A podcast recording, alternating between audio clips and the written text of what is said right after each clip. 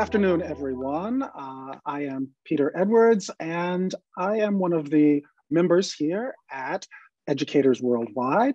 And we are having a meeting today with TTELT, uh, which is one of the projects of Educators Worldwide. And today, what we're talking about is professional development. And of course, that's a big term and that's uh, an unclear term. So um, just to start off, we're going to see uh, what a couple of us actually define professional development to be. Uh, let's start with Dr. Eileen Hale. Uh, Eileen, I hope you're doing well today. And could you tell us a little bit about how you define professional development? Thanks, Peter. Yes, I think of professional development as a process for improving our skills and our knowledge as educators so that we can better assist our students in their success for learning. I also think of professional development as a great time of personal and professional growth for us as individual educators. You know, Eileen, I think that's a perfect definition, but I'm just going to add one more word, and that's enjoyable. I always look forward to professional development, and I think if we are going to be professional development leaders um, or assisting our colleagues in professional de um, development, we have to think that it should be a very enjoyable experience, not like going back to school. Thank you, Beth, and thank you, Eileen. Uh, those are those are great starts to this very interesting topic. Uh, for myself, I I agree with both of you. I think for me, professional development it, it really is this lifelong thing. Uh, and it should be enjoyable because we can all give more to our profession and get more out of it if we stick with it. But the only way that we can stick with it is to continue to grow. And so for me, professional development is really continuing that growth. So uh, let's continue and let me see if either of you have any specific tips for either online networking for professional development or in-person networking for professional development. This time, let's start with you, Beth. Thank you, Peter. Um, one of the best professional development experiences I have had is a journal club. And, um, you know, we all know that journal clubs have always been popular in the medical world.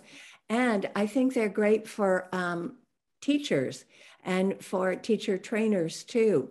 And one of the things that a journal club usually does is they pick an article that everybody reads. Well, when I was a fellow in Bangladesh and starting a journal club, I decided to make it a little bit different. And we chose two people to read an article. So one person was a mature teacher and one person was a new teacher. And in that way, it kind of became a partnership between them and a mentoring. And they chose an article that they read and then we got the group together and we did this monthly. And it got to be, we started doing it twice a month because people enjoyed it so much. And they talked about the article and we asked questions. And then if we wanted to read the article, if it meant something to us, we would. And these journal clubs were really successful. We came up with, I mean, with people choosing their own article, it showed their passion. It was really a fun experience. Thank you very much, Beth. Uh, that's that's great. Um, Eileen, what what do you have to add in this area? Yeah, that's a great idea, Beth. Uh, I also would suggest a couple different things. One, taking online courses. I have myself developed some online PD courses, which is another idea for those of you who are into developing curriculum. I really enjoy the process of developing courses as well as taking online courses. Um, but I highly encourage people to try to participate, especially now if you can get back out to in person professional development. I think it really does make a world of difference that person to person contact and the relationships we build is not only the knowledge you gain from the content, but a lot of our growth comes from our interpersonal relationships.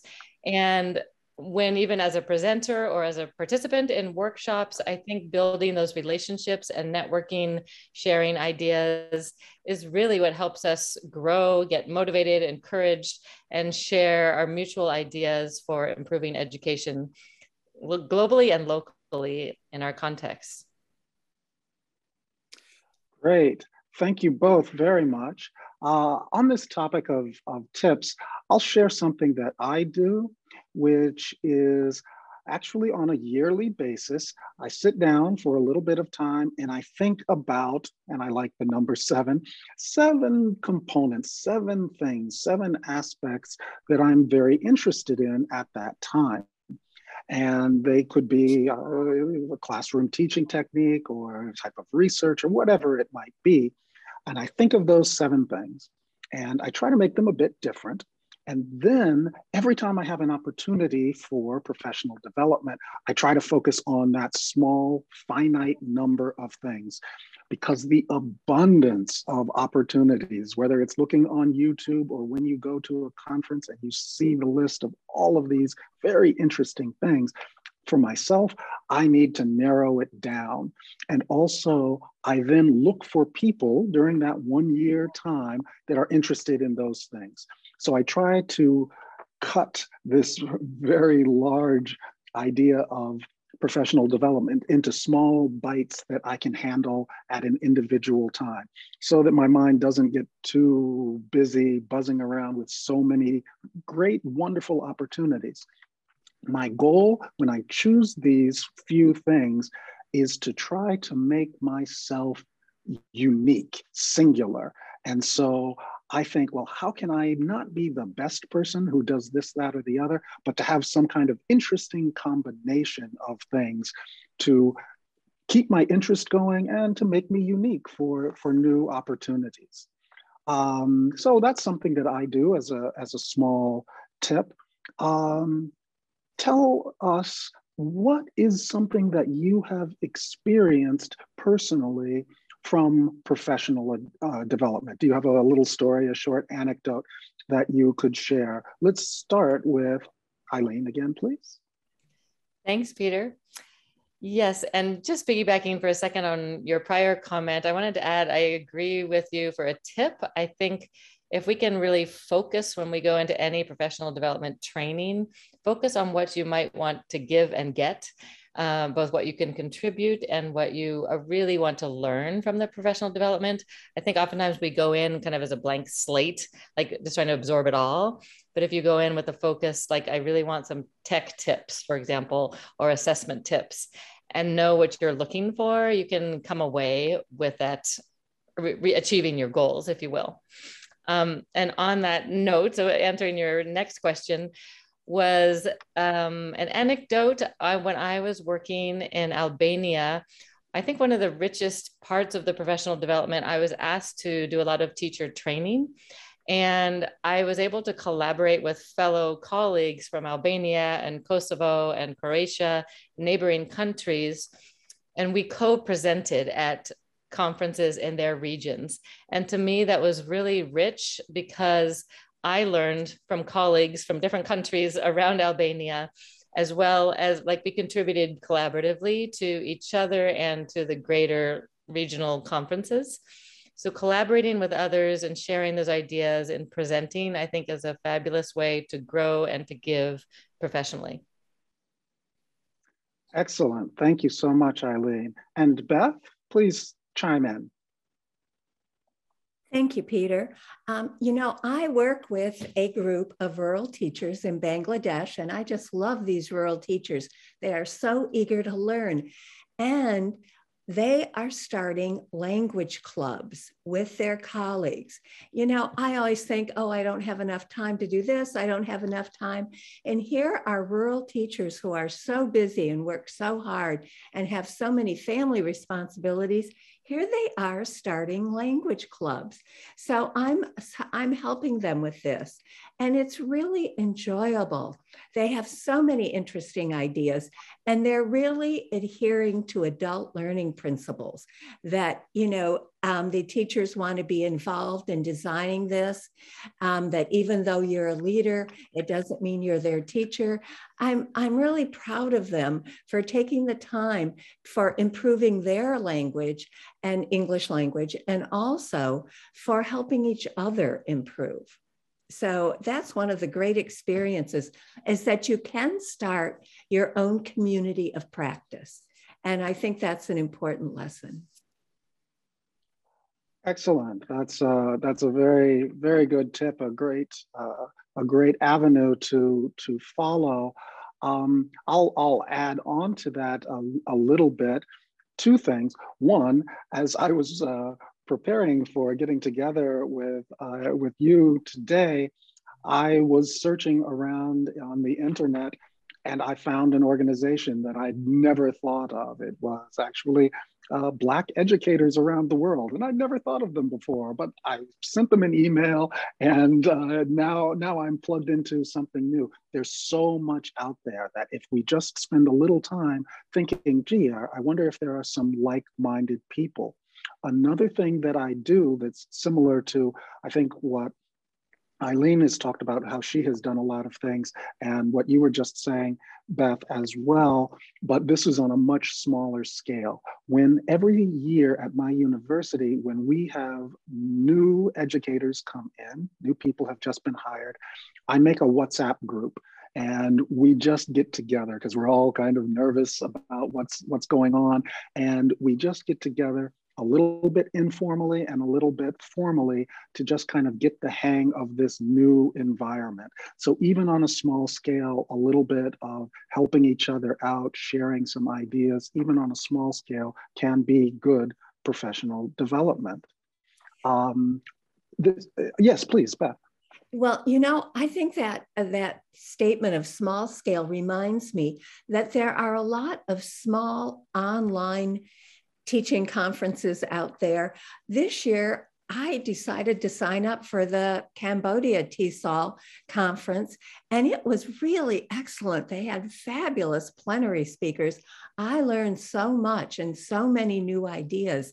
And I think we think of these large conferences, certainly they're wonderful, but there's a lot of small conferences going on where you can really get a lot out of them. Um, so I've been enjoying trying some of the smaller online conferences and learning a lot from them too. Excellent, excellent. Well, as we start to wrap up, I'll ask uh, both Eileen and Beth for some final comments about professional development. I'll just, for my closing comments, say that, uh, you know, it can be very easy to be around some of your coworkers and just push the negativity of the difficult job that we all have. And it's it's good to sometimes let off some steam. That's really good. But as we would like to continue to develop as as uh, professionals, it's good to try to go out and find some people that are really looking to be positive. Maybe they're in the office next door, or maybe they're across the world but finding somebody with positive energy and bringing more of the, that positive energy together can be very good in helping you and that motivation will lead you very far along the lines. But as i said let's hear some final comments from both beth and let's start with eileen. Thanks peter. Yeah i would suggest as a final comment um, if you haven't in the past to submit proposals to present at professional development um, conferences, whether locally or globally and or online, because I think through the process of presenting, it um, gives you the opportunity both to give and to get, but also to develop these networks and discover who's interested in what you're interested in and share your knowledge back out. As well as participate in groups like Peter suggested, Google Online um, for Americans that have participated in Fulbright or English language programs. We have what's called the Communities of Practice, which is a great online networking community. So find those communities wherever you are to network regionally, locally with the people that are closest to you, where you can have the greatest impact and share ideas to improve education wherever you are. Thank you, Eileen. Thank you very much. And Beth, uh, final comments? Um, yes, thank you, Peter. Um, that was a great point, Eileen, about um, presenting at conferences because you meet so many people that way.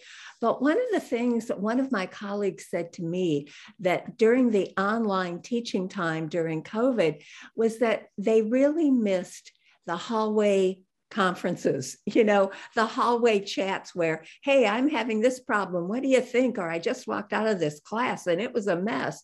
And they really missed that encouragement. So I think we have to always keep in mind the benefits of professional development, you know, feeling less isolated, being able to support each other, encourage new teachers, um, and avoiding burnout. Um, Peter mentioned that before. And I think that if we keep those benefits in mind, it will kind of give us a, a push you know, and it increases our self confidence and professional identity. So I try to keep those benefits in mind when I'm getting a little lazy about professional development. Thank you, Beth. Those are great words for us to end on. And so thank you, Beth Trudell. Thank you, Eileen Hale. And for TTELT, um, and educators worldwide. This is Peter Edwards, and thank you all for joining us today. And we will continue talking about professional development in the days, weeks, and months to come. Thank you all very much for joining us.